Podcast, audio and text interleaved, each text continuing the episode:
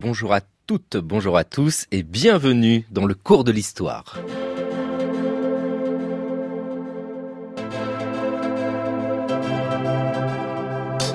Le cours de l'histoire.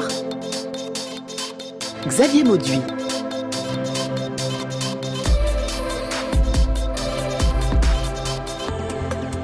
Ne serions-nous pas sans cesse à la recherche de nos paradis perdus, de nos origines, autrement dit, de qui nous sommes? Nos civilisations, elles aussi, recherchent leurs origines et parfois elles les fantasment, elles les construisent, elles les bidouillent. Les Grecs, les Romains, eux, ne posent pas de problème, ils sont encore présents dans notre quotidien, dans notre langue, nos institutions, notre façon de voir le monde. Eux, ils n'ont pas disparu. Mais il est d'autres civilisations qui ont été perdues et ensuite redécouvertes. C'est le cas des Étrusques, ce peuple de l'Antiquité installé en Italie du Nord et même en Corse, bien avant les Romains. D'où viennent-ils? Qui sont-ils? La question de leurs origines se pose depuis l'Antiquité. Et que disent-ils de ce que nous sommes aujourd'hui? Notre civilisation prestigieuse regarde cette civilisation du passé, une civilisation qui a disparu, qu'on a oubliée. C'est peut-être ce qui explique notre goût pour les civilisations perdues.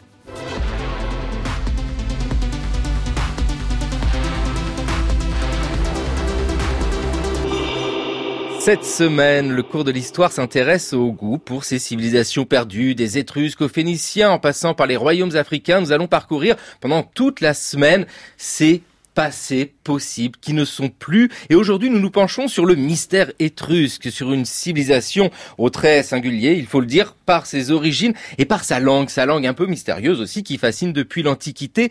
Pour cela, nous recevons Dominique Briquet, étruscologue, j'adore ce mot, professeur émérite à l'Université Paris 4 et à l'École pratique des hautes études. Bonjour Dominique Briquel. Bonjour. Vous êtes l'auteur de L'origine des Étrusques, un débat antique qui va apparaître dans quelques jours aux éditions de l'École française de Rome. Et nous allons, au cours de cette émission, parler de la découverte d'une tombe étrusque, une découverte en Corse dont on a beaucoup parlé avec un très riche mobilier funéraire. Nous allons en parler avec Marc Bouiron, archéologue, directeur scientifique et technique de l'INRAP. Bonjour Marc Bouiron. Bonjour.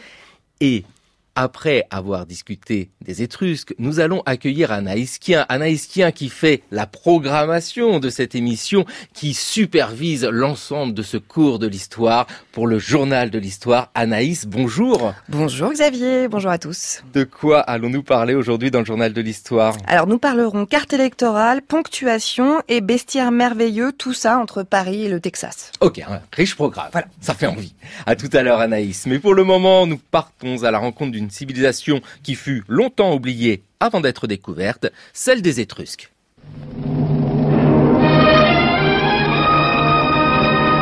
Sommes-nous sur le point de voir révéler la vie inconnue des Étrusques?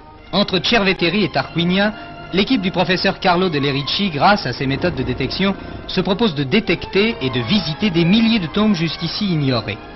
Le professeur de Lerici a tout simplement imaginé d'utiliser, pour la recherche archéologique, le matériel de forage utilisé pour les recherches minières. Une perforeuse permet d'arriver au vide d'une chambre funèbre, un périscope prend sa place, et manipulé depuis la surface, permet une investigation visuelle suffisante pour juger de l'intérêt historique et artistique du tombeau. Muette depuis 2500 ans, la civilisation étrusque va-t-elle enfin parler?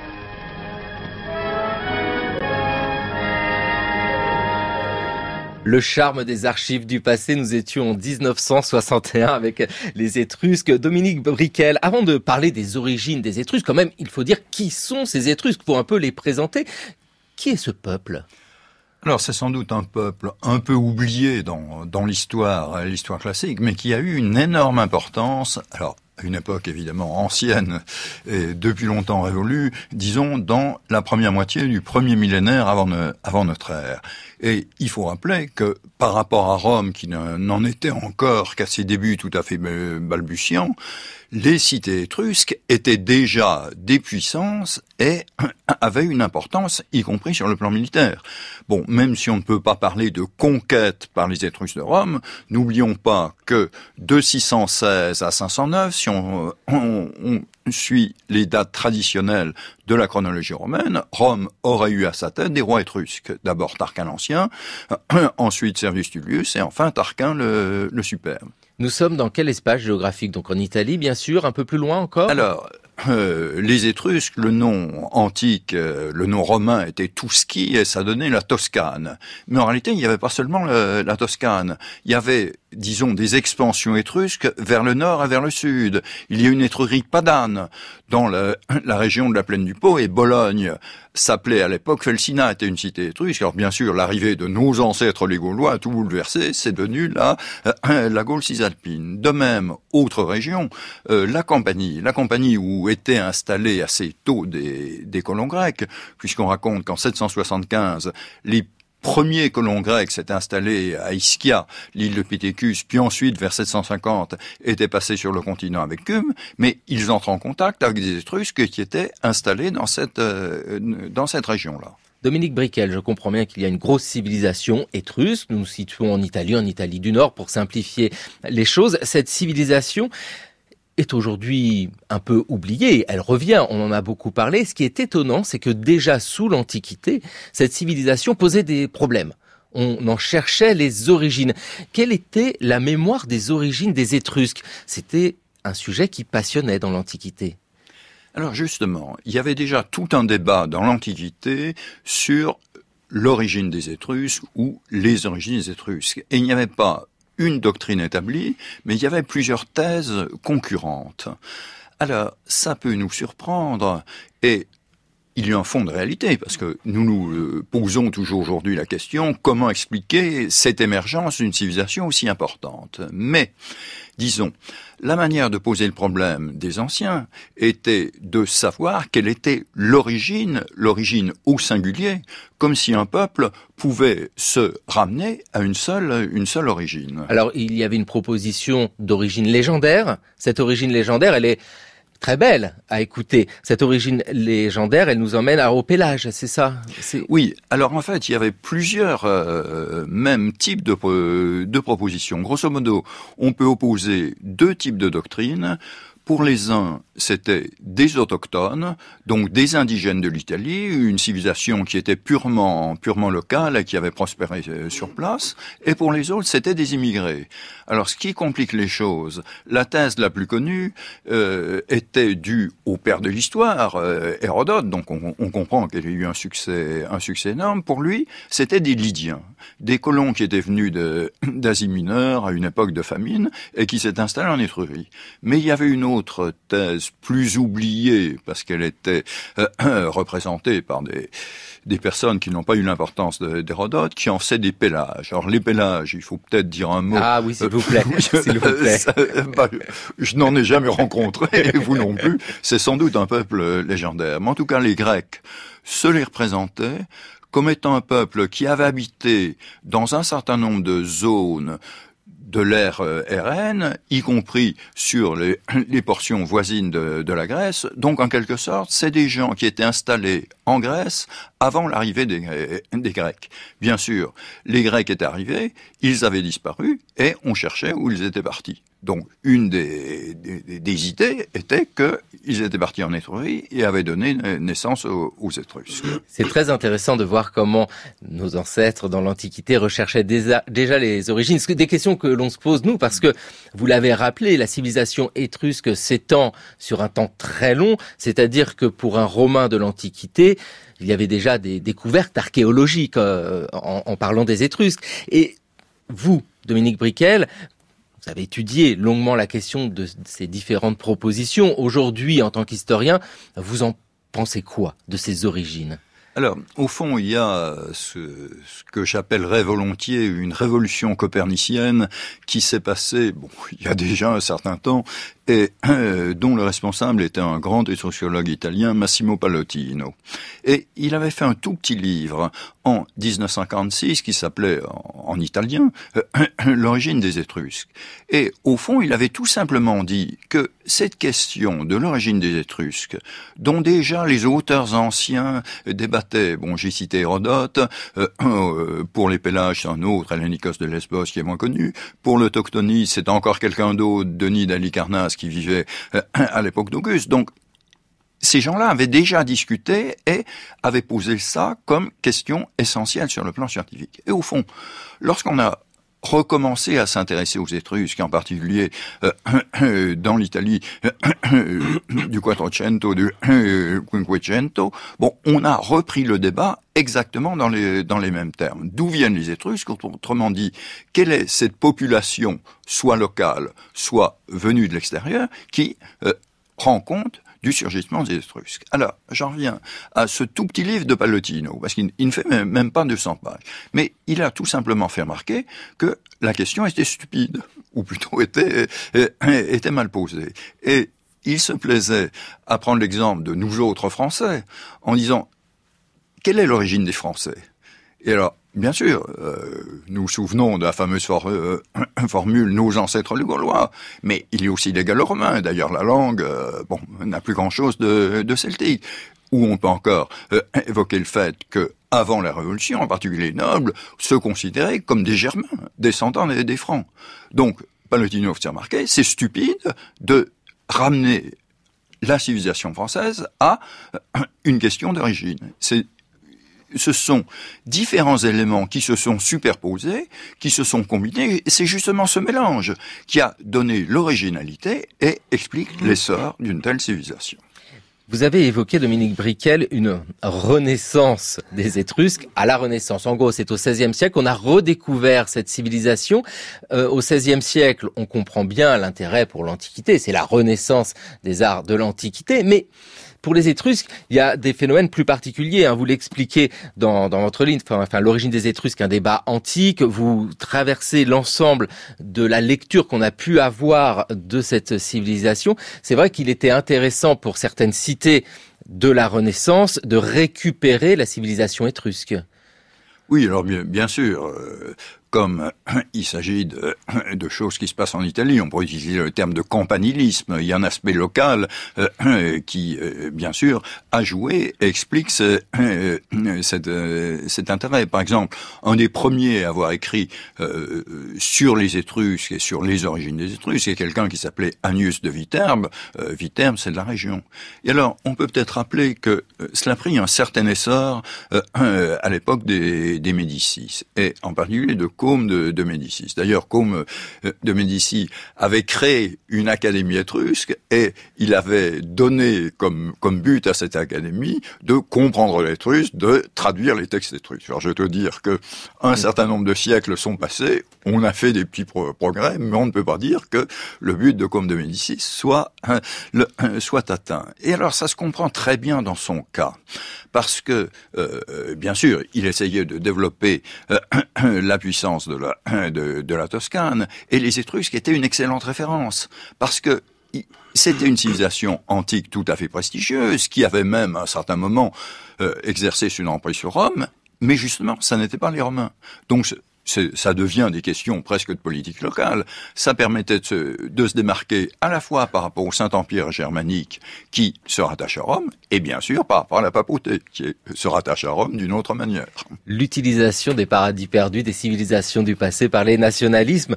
Sous la Renaissance, on le voit avec les Étrusques, mais les Étrusques réapparaissent au XIXe siècle, ils fascinent de nouveau, et nous avons ce matin au micro Stendhal. Stendhal qui est incarné par Daniel Königsberg. Stendhal qui euh, a écrit en 1817 Rome, Naples et Florence, un récit de voyage dans lequel il parle des Étrusques. Daniel, c'est à vous.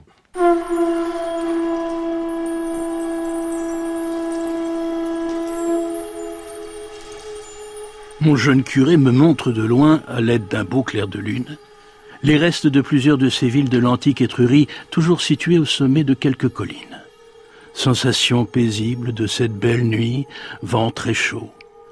Pendant la route, que nous reprenons à deux heures du matin, mon imagination franchit l'espace de vingt et un siècles, et je fais à mon lecteur cet aveu ridicule, je me sens indigné contre les Romains qui vinrent troubler sans aucun titre que le courage féroce ces républiques d'Étrurie, qui leur étaient si supérieures par les beaux-arts, par les richesses et par l'art d'être heureux. C'est comme si vingt régiments de Cosaques venaient saccager le boulevard et détruire Paris. Ce serait un malheur même pour les hommes qui naîtront dans dix siècles. Le genre humain et l'art d'être heureux auraient fait un pas en arrière. Les Romains ont été un grand mal pour l'humanité, une maladie funeste qui a retardé la civilisation du monde. Sans eux, nous en serions peut-être déjà en France au gouvernement des États-Unis d'Amérique. Ils ont détruit les aimables républiques d'Étrurie. Chez nous, dans les Gaules, ils sont venus déranger nos ancêtres. Nous ne pouvions pas être appelés des barbares, car enfin nous avions la liberté. Les Romains ont construit la machine compliquée nommée monarchie, et tout cela pour préparer le règne infâme d'un Néron, d'un Caligula, et les folles discussions du bas empire sur la lumière incréée du Tabor. Merci beaucoup Daniel Königsberg de cette lecture. Merci d'avoir été Stendhal. Stendhal qui parle des Étrusques en 1817, mais en parlant des Étrusques, il évoque des régiments de Cosaques qui viendraient saccager Paris. Donc évidemment, il parle de l'actualité au même moment où à Paris les Cosaques sont là, ou quand il critique la monarchie en disant les Romains ont imposé la monarchie. On sent bien qu'il critique la monarchie, les Bourbons qui reviennent en France. Dominique Briquel, cette relecture des Étrusques au 19e siècle, est véritablement un enjeu politique. En, en gros, on regarde les Étrusques parce qu'ils fascinent, c'est une civilisation perdue, sans vraiment les comprendre encore. On les utilise juste comme enjeu dans les combats, dans les débats nationalistes. Alors, il y a certainement au départ une fascination. Et en particulier, euh, bon, on, avait déjà trouvé des tombes peintes, mais peu. Et dans les années 1820, il y a un développement de l'archéologie étrusque et en particulier la découverte de toutes ces tombes souterraines de Tarquinia avec des peintures d'une fraîcheur et nous montrant la vie euh, des gens de, de cette époque-là. Et on comprend que euh, les gens étaient immédiatement fascinés se sont évidemment euh, mis à les interpréter d'une manière qui nous apparaît complètement complètement fausse. Bon, visiblement Stendhal rêve en pensant que c'était la vie, euh, disons, de l'étrusque moyen. En réalité, euh, euh, maintenant on a fait des statistiques, on s'aperçoit que ces tombes peintes qui représentent des scènes de banquets, des scènes de jeux, des scènes de chasse, des scènes de vie absolument fastueuses ne représentent que 7% de l'ensemble des tombes. Autrement dit, c'était une frange très étroite de l'aristocratie. Il n'empêche que par opposition à ce qu'on pouvait trouver à Rome. On connaît peu de peintures romaines, mais on a,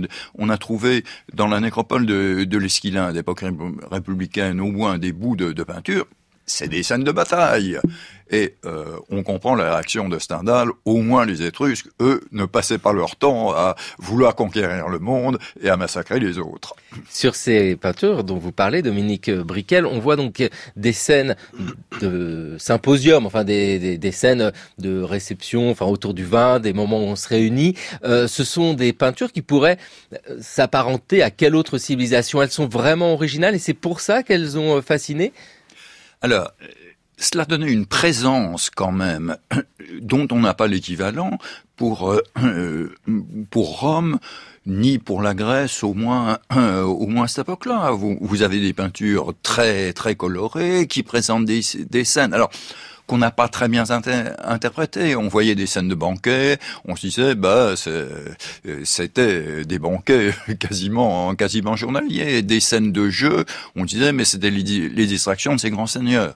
En réalité, maintenant, on comprend bien qu'il s'agit d'occasions tout à fait particulières et liées aux funérailles. Il s'agit de rites, rites funéraires. Mais on ne le comprenait pas encore. Peut-être ne voulait-on pas le, comprendre et s'imaginer que, euh, justement, vous parliez d'Éden tout à l'heure, que euh, ces gens vivaient dans une sorte d'Éden perpétuel. Un Éden perpétuel. Alors, avec euh, cette idée de chronologie, c'est surtout le fait que ce soit très ancien aussi qui a fasciné. une civilisation prestigieuse, magnifique, antérieure à la civilisation grecque, évidemment romaine. Oui, alors, au fond, ça Bon, par rapport à Rome, la civilisation romaine se, se, développe plus tard. Bon, rappelons tout simplement que la date traditionnelle de la fondation, c'est 753 avant Jésus-Christ. À cette époque-là, il y a quelques euh, groupes de cabanes sur le site de Rome. Bon, les Étrusques sont déjà déjà en avance. La Grèce est déjà plus développée, mais c'est autre chose.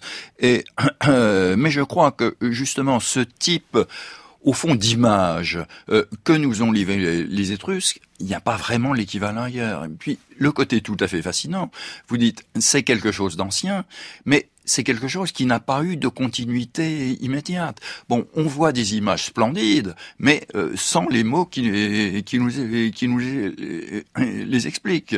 Donc, on imagine euh, cela comme étant conforme à la vie de, de ces gens-là, ça nous permet de rêver, mais en même temps, on sent que c'est quelque chose dont nous sommes irrémédiablement séparés. Dominique Briquel, on comprend comment peut naître le rêve en voyant ces peintures, et puis il y a le mystère, et ce mystère étrusque tient aussi à la langue, une langue que l'on a du mal à déchiffrer. Alors bien sûr, euh, c'est un aspect tout à fait important, je dois dire, qui reste euh, tout à fait valable malgré les critiques qui ont pu être apportées à la notion de mystère étrusque. Mystère, ça fait un peu sensationnel, mais il est clair que euh, nous avons encore de grosses interrogations et de grosses incertitudes.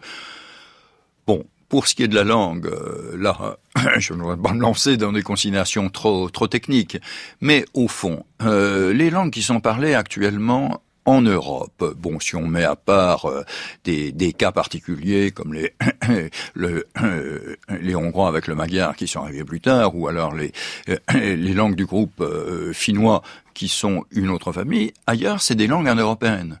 Et là, ça remonte déjà à une époque très très ancienne, puisque déjà au moment où on commence à avoir des documents par l'écriture, les parlers qui sont utilisés en Europe sont des parlers de type euh, indo-européen. Vous avez les langues celtiques, vous avez les langues italiques, vous avez le grec, on pourrait parler aussi des langues germaniques, des langues des langues slaves. Et l'étrusque, clairement, est autre chose.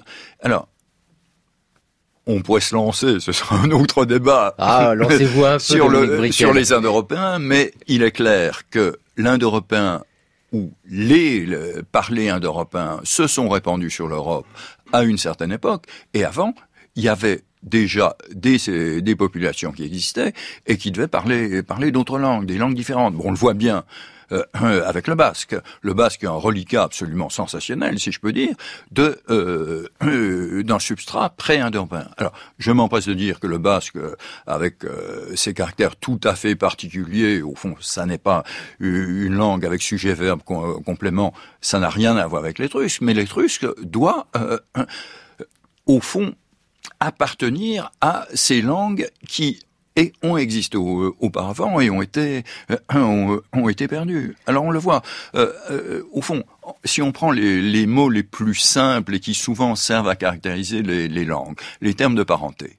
Bon, en étrusque, fils ça se dit clan, fils ça se dit sec, épouse ça se dit pouya. Ça ne ressemble à rien de connu dans d'autres langues. Je pourrais aussi citer la, série des, premiers chiffres, Oud, Za, Ki, Zal, Oud, Cha. Euh, euh, ça ne ressemble à rien, rien de connu non plus. Donc ça doit être la trace de quelque chose qui existait mais qui était submergé par les, les langues indo-européennes. Vous avez raison, Dominique Briquel, de dire que quand on, quand on parle de mystère, il y a toujours ce côté un peu pour aguicher, mais à vous entendre, c'est vrai que moi je ressens ce mystère et je trouve ça absolument fascinant. Et ce mystère a aidé les Étrusques dans leur histoire de redécouverte au XXe siècle. Le mystère étrusque tel que la presse le présentait n'est quelque chose de constant au XXe siècle.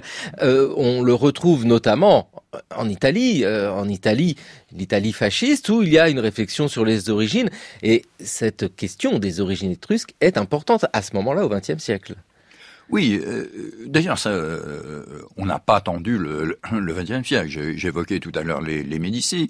Euh, au XIXe, à l'époque de la de la science allemande, disons, des gens comme Niebuhr puis, puis Mommsen, ils allaient chercher l'origine des Étrusques vers le nord, du côté des Alpes. C'était une, une manière de laisser entendre qui venait de qui venait de chez eux. Bon, bien sûr à une époque ultérieure, euh, celle que vous avez évoquée, qui soit des autochtones, euh, c'était réellement une civilisation locale italienne, et on comprend que euh, certaines personnes aient donné dans ce genre-là. Oui, c'est vrai que le débat pour savoir si l'origine étrusque est une origine liée à des autochtones ou à une immigration prend tout son sens au XXe siècle. Dominique Briquel, en travaillant sur l'origine des Étrusques, un débat antique, euh, c'est donc ces trois volumes publiés à l'école française de Rome là dans quelques jours, mais c'est un travail imposant. Vous dites quelque chose qui m'a intéressé. Vous dites en fait, c'est vrai que la question est dépassée. Vous le dites vous-même dans la préface, au sens où il y a eu des travaux de fait qui montrent que cette idée de trois origines possibles, trois hypothèses entre les autochtones, euh, l'origine pélagienne ou l'origine lydienne, tout ça c'est dépassé, on a réfléchi à tout ça. Mais vous dites ce travail est malgré tout nécessaire. Nous devons continuer à faire ce travail sur les textes antiques. Quelle est votre démarche en publiant ces ouvrages? Oui, alors bien sûr, on peut dire que sur le fond, sur un plan strictement scientifique, on peut dire avec Palotino que il n'y a pas une origine étrusque, donc que cette manière de problématiser la, question est dépassée. Mais il n'empêche que la question s'est posée, a été posée, a été posée déjà dans, l'Antiquité. Il y a eu différentes thèses. Alors pourquoi y a-t-il eu ces, ces thèses? Et alors mon, mon idée, euh, c'est au fond ce que vous disiez pour une période plus récente, était que dire quelque chose sur l'origine des Étrusques était prendre position par rapport aux Étrusques eux-mêmes. La réflexion sur les origines parle donc de nous. C'est un peu ces paradis perdus que nous avons sous le nez. Paradise is under you know. C'est Peter Doherty and the Putas Madres.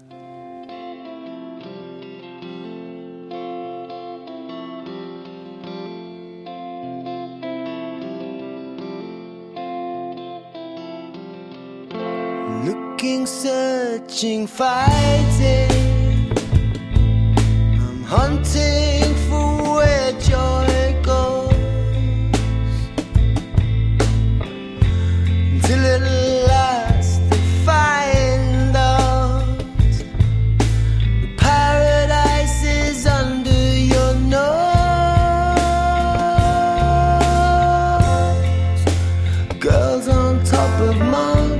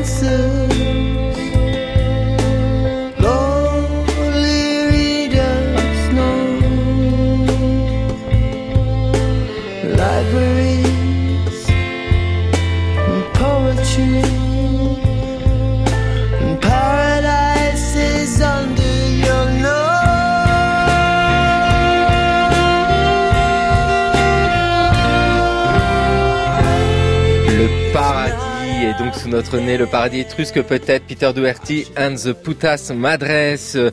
Le cours de l'histoire, une émission mise en onde par Thomas Jost, à la technique aujourd'hui, Pierrick Monsigny. Et nous allons poursuivre notre exploration de ce monde étrusque, cette civilisation oubliée, redécouverte, mais qui intrigue toujours autant, en évoquant une découverte. Une découverte d'une tombe, une tombe étrusque en Corse, à Aléria, avec un riche mobilier funéraire. C'était il y a quelques mois, on en a beaucoup parlé, et aujourd'hui, pour nous en parler, Marc Bouiron. Bonjour Marc, rebonjour, archéologue, directeur scientifique et technique de l'INRAP. Alors, cette tombe, vous la connaissez par cœur? À quoi elle ressemble? Alors, bah, c'est une tombe un peu particulière. Alors, d'abord, rappeler un petit peu le, contexte. Hein. On est dans le cadre de la construction d'une maison par un particulier euh, sur le site d'Aléria en Corse. Euh, on est à peu de distance de la ville romaine donc qui a été révélé par les par les fouilles et qui peut se visiter à l'heure actuelle. Et puis euh, dans ce cadre-là, c'est l'archéologie préventive et donc la drague de Corse euh, sous la direction de, Franck Léandry prescrit un diagnostic archéologique pour rechercher d'éventuels vestiges sur le site de construction. On rencontre des, des tombes romaines, donc une fouille se met en place sous la direction de, de Laurent Vidal de l'INRAP et puis, euh, au moment de la fouille, on s'aperçoit qu'il y a au fond, finalement, une tombe un peu différente Alors les tombes romaines sont des tombes euh, classiques, hein, avec des inhumations, des incinérations, euh, mais voilà, on, en connaît, on en fouille assez régulièrement. Et là, on est sur une tombe différente parce que c'est une tombe avec un couloir d'accès, des escaliers qui permettent de descendre vers la chambre funéraire. Et donc, mise en place, découverte exceptionnelle. Hein, L'État met en place des, moyens financiers pour pouvoir mener à bien cette fouille. Et ben, quand on fouille, on retrouve l'intégralité de la tombe, donc le, défunt, la défunte plus exactement, puisque c'était une femme euh, entre 40 et 60 ans. Et puis euh, autour d'elle, des vases, tout ce qui accompagnait finalement euh, son, dernier voyage vers l'éternité qui est là retrouvé intact euh, donc sous cette nécropole romaine, et donc une tombe de la deuxième moitié du IVe siècle avant notre ère. Marc Bouéron, vous évoquez une chambre funéraire, quelques marges pour y accéder. Euh, c'est-à-dire c'est une petite pièce. Comment ça se Alors, il y a, y a quelques marches. On descend. Il y a un couloir d'accès l'ensemble fait à peu près 6 mètres. Et puis on arrive dans une chambre un petit peu large. Alors tout ça s'était effondré, et puis par-dessus, on a ces, niveaux d'époque romaine et ces tombes d'époque romaine, donc ce qui fait que dès l'époque romaine, la, tombe n'est plus visible. Euh, mais ça a permis de préserver sur place euh, donc à la fois la, défunte euh, et tout ce qui l'accompagnait. Qu'est-ce qu'on a trouvé dans cette tombe? Alors, on a trouvé euh, bah, d'une part donc le, corps de, cette femme avec euh, des bijoux, euh, avec donc ce qu'elle pouvait avoir sur elle au moment où elle a été enterrée, et puis à côté d'elle beaucoup de vases qui étaient présents à la fois des, des coupes, des vases ouverts. On a des des des vases qui servaient pour le, service du vin. on a des skifoilles également, des grands vases un petit peu profonds. et tout ça avec certainement évidemment euh, des, restes du, banquet funéraire donc qui avait été mis dans la tombe. Et on retrouve en particulier dans les, vases ouverts, dans les coupes, encore des, restes de morceaux de, viande avec les ossements qui restent en place et qu'on a pu euh, analyser. Euh, à quel moment vous vous rendez compte que cette tombe est remarquable au-delà simplement de sa richesse, de tout ce qu'elle propose comme matériel funéraire? En gros, à quel moment vous vous rendez compte que c'est une authentique tombe étrusque? Bah, déjà par la position stratigraphique, c'est-à-dire que l'on est, euh, on, analyse les, couches de terre et on analyse la, superposition finalement des éléments, donc des différentes tombes, et on s'aperçoit que cette tombe est en dessous de toutes les autres. Euh, la, nécropole romaine se met en place à partir de du milieu du IIIe siècle, hein, c'est la, conquête de, la Corse par les Romains en 259 avant Jésus-Christ. Euh, et donc on a une nécropole qui dure entre le IIIe siècle avant et le IIIe siècle après. Mais là, clairement, on est en dessous. Donc si on est en dessous, on est avant. Et on est donc dans quelque chose qui précède la conquête romaine. Et donc on est dans cette période où la Corse est étrusque, au moins la partie euh, orientale de la Corse. Dominique Briquel, vous êtes resté avec nous et vous écoutez avec attention cette histoire de tombe parce que vous avez étudié les textes, bien sûr, euh, pour comprendre les Étrusques, mais tout ce que l'on apprend par l'archéologie est essentiel, ne serait-ce que pour réfléchir aux origines de cette civilisation. Oui, euh, bien sûr. Euh, on a des textes qui parlent des Étrusques, mais bien sûr, ce n'est pas des textes en, étrusque. D'ailleurs, si on en avait en étrusque, on ne les comprendrait pas. Mais euh, ça veut dire qu'ils sont écrits par des Grecs et par des, Latins, des, des Romains. Donc, ils émanent en général de personnes qui étaient hostile aux Étrusques, parce que les, rapports politiques ont toujours été difficiles, en particulier puisqu'on parle d'Aléria, il ne faut pas oublier qu'au départ, Aléria avait été le lieu d'une installation de Grecs, de Grecs de, de fossés, et que euh, les, les Étrusques se sont arrangés d'ailleurs en accord avec les Carthaginois pour les, les chasser et pour s'installer euh, à leur place. Ce qu'on comprend d'ailleurs très bien, parce que quand on est euh, en face sur le littoral étrusque, ben, on voit très bien la, la Corse. Ils avaient l'impression que les Grecs s'installaient chez, chez eux. Donc, peu de textes, des textes orientés qui nous présentent les Étrusques comme des pirates, comme des dépravés, comme des gens qui ne euh, songent qu'à la, bonne chair, etc. Ce qui veut dire qu'une grande partie des informations, c'est bien sûr l'archéologie qui nous les, qui nous les livre. Des textes qui émanent des Romains et des Grecs et les textes étrusques, nous en avons? Alors les textes étrusques, là, on revient sur les questions de, de langue, puisqu'un des gros problèmes est la documentation. On ne peut pas dire qu'on n'ait pas de documentation sur les Étrusques. Bon, je vais lancer un chiffre qui semble énorme. On a à peu près 13 000 inscriptions étrusques, ce qui représenterait énormément par rapport à ce qu'on aurait comme inscription latine de la même période, c'est-à-dire allant, disons, jusqu'à la, la, période d'Auguste, le tournant de notre ère, où on voit l'Étrusque disparaître. Parce que pour cette époque-là, on n'a même pas 4000 inscriptions latines. Donc on a beaucoup plus de, de textes étrusques. Mais qu'est-ce que c'est? Ben, Le problème est que les, euh, les écrits courants, les lettres, les, les, les documents étaient sur des matériaux périssables qui ont disparu. Et ce qui nous reste, c'est ce qui était inscrit sur des matériaux durables, autrement dit, des énoncés auxquels on voulait laisser une certaine pérennité. Alors qu'est-ce que c'est? Ben, euh, dans les trois quarts des cas, ce sont des inscriptions funéraires. Alors qu'est-ce que ça vous apprend? Ça vous donne essentiellement le nom de la personne qui était décédée et dont les restes se, trouvaient à cet endroit-là. Bien sûr, ça donne quelques éléments. J'ai fait allusion tout à l'heure au nom de parenté. Un fils ou une fille euh, sont de, référés par rapport à, leur père, de même une épouse par rapport à son, son mari. Mais euh, en dehors de, de quelques éléments de formule euh, assez fréquents. Par exemple, on sait très bien euh, comment se dit une personne a vécu tant d'années ou est morte à, tel âge. On, connaît la formule qui veut dire CJ, mais ça ne nous permet pas d'aller très loin.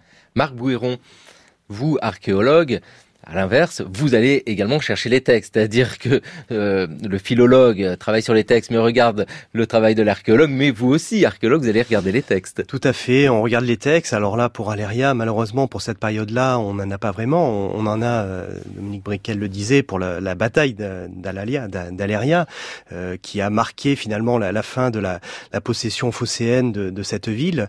Euh, mais par la suite, on n'a pas réellement de, de textes. Dans la tombe, on n'a pas retrouvé d'inscription on a également euh, parmi le mobilier funéraire euh, deux miroirs mais qui ne sont pas inscrits. Euh, donc on n'a pas de, texte qui pourrait même donner le nom de, la défunte. voilà. Mais effectivement, les archéologues travaillent avec les textes, textes antiques pour la période antique ou textes pour le Moyen Âge ou période moderne. Donc c'est c'est une confrontation permanente entre les deux.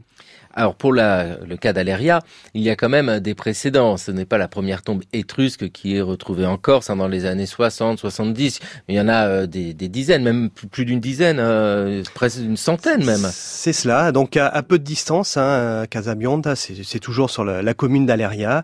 Euh, dans les années 60 et 70 jusqu'aux années 80 ont été fouillées des, tombes par la, famille Geas, qui, ont livré des, vases absolument extraordinaires hein, qui sont visibles dans le, le petit musée euh, sur place, qui est vraiment superbe et qu'il faut aller visiter. Euh, mais c'est une autre forme d'archéologie, je dirais. C'est que maintenant, on a des techniques et on a d'abord une compétence technique qui permet de fouiller en, essayant de récupérer le maximum d'informations. Et puis on s'associe avec énormément de nouvelles technologies. On fait de la photogrammétrie de manière euh, systématique. On a fait là sur tous les vases qu'on a sortis, euh, on, fait de la tomodensitométrie, c'est-à-dire qu'on analyse par une sorte de scanner d'IRM l'intérieur des vases avant même de les fouiller. Donc ça, c'est très important. Et là, le, service régional d'archéologie avec Laurent Seveigne tient justement à ce qu'on ait le maximum d'informations euh, avant d'entreprendre la fouille des différents éléments. Donc c'est vraiment quelque chose d'important. Euh, et ça permet finalement de déterminer avec précision tout ce qu'il y a pu y avoir, euh, ce qui a disparu, et ce qui permet de reconstituer l'environnement funéraire et même le cadre de vie finalement de cette personne. Ces vases qui ont été retrouvés à Aléria, ce sont des vases peints. Euh, ce sont, vous savez, on va dire, ce sont des vases grecs, comme on, comme on voit les, des vases comme ça. Ils sont complètement différents. Alors, ce sont des vases un peu différents parce que ce sont des productions euh, étrusques euh, de, de Campanie et de, de voilà des, des, vases, mais qui sont peints, hein, des vases sur sur fond noir avec des, des, des, peintures un petit peu décoratives. on n'est pas sur les vases grecs classiques. Hein. On est dans une période un peu plus avancée, deuxième moitié du IVe siècle où on a d'autres types de, décors. Mais effectivement, c'est un peu le même style et ce sont des objets qu'on peut voir aussi au Louvre, par exemple. Dans ce mobilier funéraire, on voit tout de suite euh, l'attrait qu'il y a eu par le passé pour certains objets. On parle notamment des vases, donc pour simplifier, dans les années 60-70, on regardait ça en premier, on disait voilà, nous avons un trésor. Aujourd'hui, vous allez beaucoup plus loin. Et c'est peut-être ça qui fait la différence entre la tombe retrouvée à Aléria cette année et les tombes qui ont été fouillées dans les années 1960. Tout à fait, et c'est vraiment très important. Il y a un travail aussi qui est conduit par les anthropologues. Euh, il faut savoir que on arrive maintenant à déterminer la manière dont les corps se décomposent, et en particulier savoir s'ils avaient un linceul, s'ils étaient dans un, cercueil, etc. Simplement par l'étude de la position des, des os. Ce que ce qu'avant on était bien incapable de faire. On ramassait les os, on en faisait au mieux une photo, voire une petite description, et ça s'arrêtait là. Donc le, travail des, anthropologues et des archéologues justement consiste à, vraiment prendre le élément pour pouvoir reconstituer ce qui a pu exister sur une trace matérielle. Et c'est vraiment le propre de l'archéologue où on n'a pas, on va dire un petit peu des fois cette expression un peu libre de, de, l'écriture et de, des, des, termes anciens ou des, des, des auteurs anciens euh, qui vont être moins précis. Nous, on l'observe de manière presque clinique.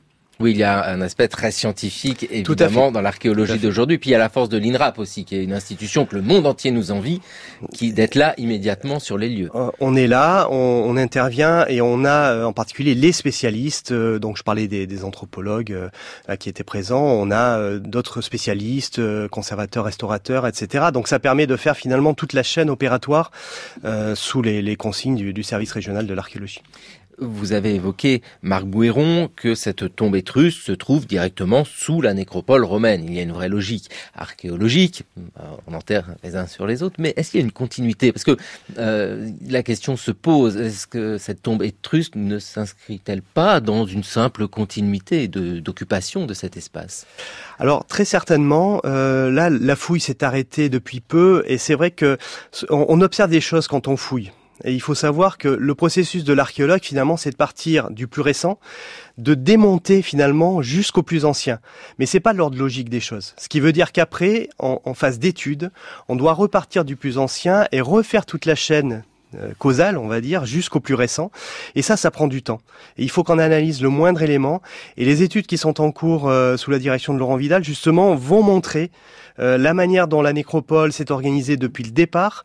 Et il y a certainement d'autres tombes de la même période qui sont pas aussi prestigieuses, on va dire, euh, qui sont beaucoup plus simples. On le disait tout à l'heure, 7% de, de, tombes prestigieuses sur l'ensemble. Mais il y a certainement d'autres tombes aussi qui sont antérieures à la conquête romaine et que l'étude va permettre justement de, de repositionner dans l'espace et dans le temps. Donc tout un travail à faire pour savoir s'il y a continuité euh, entre l'occupation étrusque et romaine ou s'il y a eu de petites ça. ruptures. Euh, Dominique euh, Briquel, la civilisation étrusque a été un petit peu écartée dans l'histoire. Est-ce que c'est la concurrence des civilisations romaines et grecques qui lui a fait tant de mal? Oui, au, fond, il est clair que les, les, Étrusques ont été importants à un certain moment, mais ensuite euh, ont été absorbés par les Romains. D'ailleurs, on voit très bien que Rome euh, a peu à peu grignoté le, le monde étrusque. D'ailleurs, sans doute avec le ralliement de pas mal d'élites étrusques de l'époque qui ont joué la carte, la carte romaine ben, là, on se dit qu'on est dans une forme de continuité et c'est vrai que nous aimons beaucoup hein, regarder les moments de tiraillement, de rupture. Et justement, pour l'archéologue, il y en a un qui est difficile, c'est le après. Où en sommes-nous de cette tombe? Elle va être euh, exploitée. C'est fini déjà les fouilles ou il reste des Alors, choses à trouver? les, les, fouilles euh, sont terminées. Euh, on a sorti tous les éléments et donc on les, les analyse en laboratoire, on va dire. Hein. On fait la fouille des éléments qu'on a pris entiers. Les vases sont récupérés avec leur contenant et on on, fouille ça petit à petit et ça, ça, ça, prend du temps. Et sur le lieu même, ça y est, c'est terminé en fait. Sur le lieu même, c'est terminé. Donc, tout à fait. Le Donc particulier après, peut construire son pavillon. C'est bien cela. Ça y est. Oui. Donc il est sur euh, une nécropole romaine et une tombe étrusque. Une tombe étrusque. On peut terminer là-dessus parce que le mot est magnifique. Donc ouais. on dit en hypogée. En hypogée, oui, sous la terre. Sous la terre, voilà. c'est magnifique. Mais il est l'heure maintenant de retrouver Anaïs Kien, puisque c'est le journal de l'histoire Anaïs. Oui, Xavier. Mais de quoi allez-vous nous parler déjà? Le point virgule de la discorde. Le point virgule de la discorde. On vous écoute.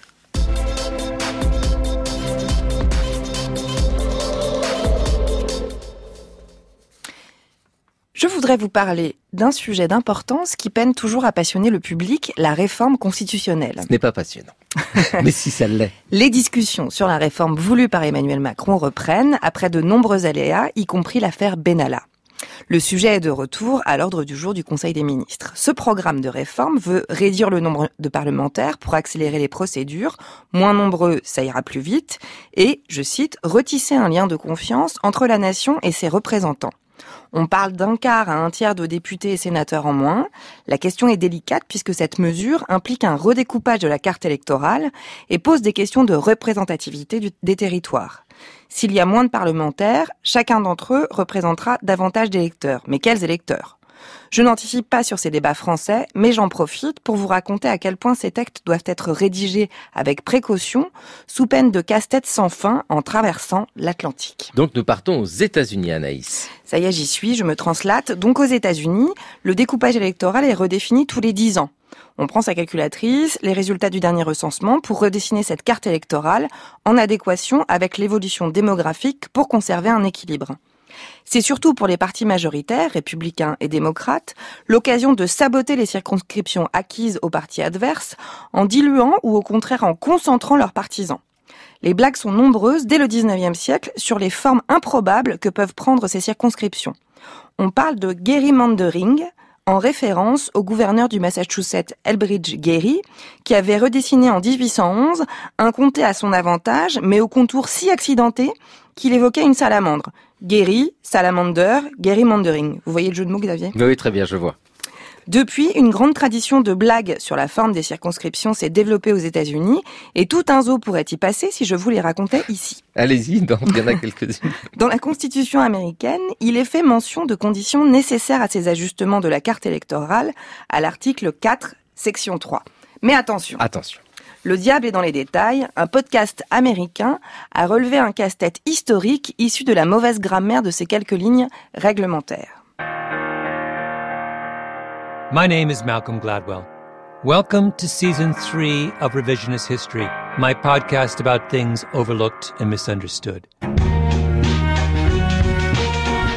The definition of a shaggy dog story Malcolm Gladwell est une célébrité. Journaliste au New Yorker, chacun de ses ouvrages donne lieu à une tournée triomphale dans tout le pays et en 2016, il a lancé cette série de podcasts intitulée Revisionist History. L'idée ici n'est pas du tout de remettre en question les connaissances sur la Deuxième Guerre mondiale, mais de faire un pas de côté sur des événements ou certains faits de société en tenant compte, en tenant compte des avancées de la recherche. L'histoire évolue, nous ne cesserons pas de le dire, n'est-ce pas Xavier? Non, nous ne cesserons pas de le dire Anaïs, c'est bien ça. C'est ce qu'on essaie de transmettre tous les jours dans le cours de l'histoire et aussi dans votre journal, bien sûr. Absolument. Dans le premier épisode de cette troisième saison de Revisionist History, intitulé Divide and Conquer, diviser et conquérir, Malcolm Gladwell nous raconte comment, à ses heures perdues, il lit quelques articles de droit constitutionnel, et c'est au détour de ce laborieux mais valeureux travail de veille qu'il a débusqué le détail qui torture les juristes américains depuis la rédaction de la Constitution américaine en 1787 et de ce fameux article 4, section 3, je vous le traduis. De nouveaux États peuvent être admis par le Congrès dans cette union, point virgule, mais aucun nouvel État ne doit être formé ou érigé sous la juridiction d'un autre État, deuxième point virgule, ni d'aucun État formé par la jonction de deux ou plusieurs États sans le consentement des États concernés ainsi que du Congrès, point. Là, c'est moi qui vous torture. Oui, un peu. le supplice se trouve dans le deuxième point virgule qui, si l'on en tenait compte, interdirait catégoriquement de créer un nouvel État à partir d'un État existant les partis politiques et particulièrement le Parti républicain qui peine à devancer les démocrates au Texas, s'embourbent autour de ce point-virgule et de leurs savants calculs pour gagner des représentants. Gladwell consulte juristes et spécialistes de la grammaire anglaise qui s'arrachent les cheveux non pas pour prêter main forte aux républicains, mais pour montrer à quel point les ambiguïtés peuvent troubler l'interprétation d'une constitution qui se veut, rappelons-le, projet de société. Qu'on se le dise, le diable est dans les points-virgules. Le diable est dans les points-virgules, le point-virgule de la discorde.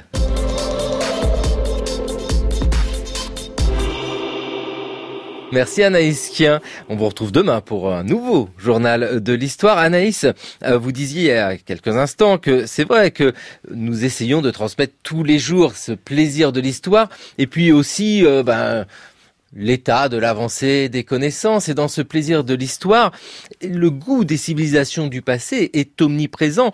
C'est quelque chose que l'on rencontre, Marc Bouiron, enfin auprès euh, du public au moment des fouilles. Les gens viennent et viennent euh, en nombre. Ils viennent en nombre, ils viennent voir. Euh, il y a vraiment un attrait, alors à la fois pour ce côté un peu Indiana Jones hein, de, de l'archéologue, la découverte, leur histoire, se rendre compte que finalement là où ils habitent, ben il s'est passé plein de choses qu'ils ignoraient. Et je crois que ce, travail de l'archéologue, qui est, qui est finalement un médiateur entre l'histoire et puis nos, concitoyens, est extrêmement important et, bien perçu de nos jours. Et vous, Dominique Briquel, ce goût pour le passé, vous le ressentez aussi parce que euh, c'est vrai que étruscologue est un mot rare, vous ne devez pas être beaucoup dans le monde à faire ça. Il y a aussi cette fascination autour de cet aspect-là du passé. Alors effectivement, le, le, mot étruscologue est rare, et chaque fois que je le tape sur mon ordinateur, bon, on me dit qu'est-ce que c'est que ça? Il n'est pas encore euh, encore reçu. Alors bien sûr, euh, nous sommes un, un, petit groupe parce que il n'y a pas beaucoup de, de spécialistes. Euh, et bien évidemment aussi, le, la grande majorité sont des euh, sont des Italiens. Cela étant, euh, les Étrusques ont toujours fasciné, ont toujours intéressé. Bon, on peut critiquer le, le mystère étrusque, mais de véritables questions scientifiques continuent à se à se poser et au fond, euh, c'est quand même une civilisation qui a, qui a des côtés très, très attachants. Et euh, pour nous, pour nous spécialistes, je dois dire que c'est vraiment, bon, une grande aide que de sentir qu'il peut y avoir un intérêt du, du public. Anaïs Oui, mais j'ai eu l'impression à, à, lire les journaux cet été qu'il y avait peut-être une lassitude aussi des temps très contemporains et que l'intérêt du public se reporte justement sur ces temps très anciens et euh, sur l'actualité de, de, de, ces fouilles et de ces découvertes archéologiques. Mais je crois que ça fait rêver avant tout. Donc euh, c'est vrai que ça. Mais pourquoi ça plus passionne. davantage aujourd'hui qu'il y a quelque temps? Je sais pas si c'est davantage. Vous l'avez noté ça? Euh, Moi, je pense que ça a toujours intéressé et que ça intéresse beaucoup. Après, euh, on arrive peut-être mieux à communiquer aussi vers le grand public et c'est vrai que tout le travail qui est fait par l'INRAP aussi en, en, particulier. Oui, je pense que on, on s'est rendu compte que c'était une nécessité de parler à, tous et, et finalement d'interpréter euh, à leur place quelques cailloux ou quelques éléments qu'ils ne pourraient pas comprendre véritablement et que ce travail qu'on fait en parallèle du travail scientifique, euh, il est aussi important que le reste. C'est tout un programme qui nous ravit parce que j'ai envie de dire, Anaïs Kien, que c'est un peu le nôtre, ce plaisir de comprendre, ce plaisir de se plonger dans l'histoire. Et cette semaine, pour euh, prolonger ces aventures et essayer de saisir le goût des civilisations disparues, nous allons demain essayer de voir comment les nationalismes ont puisé dans les civilisations perdues ou même comment ils ont inventer des civilisations simplement pour se construire. Et nous poursuivrons la semaine ainsi en passant également par la euh, par l'Afrique et en essayant de voir comment les nazis ont bricolé des civilisations par exemple en envoyant des archéologues un peu partout dans le monde. Le cours de l'histoire, une émission qui est préparée par Camille André, Marion Dupont et Anne Toscane. Viudes, merci beaucoup à vous et retrouvez toutes les informations sur le site internet Le cours de l'histoire sur franceculture.fr. Des informations également sur les réseaux sociaux. N'hésitez pas. Ainsi, dès demain, nous poursuivons nos aventures parmi les civilisations perdues.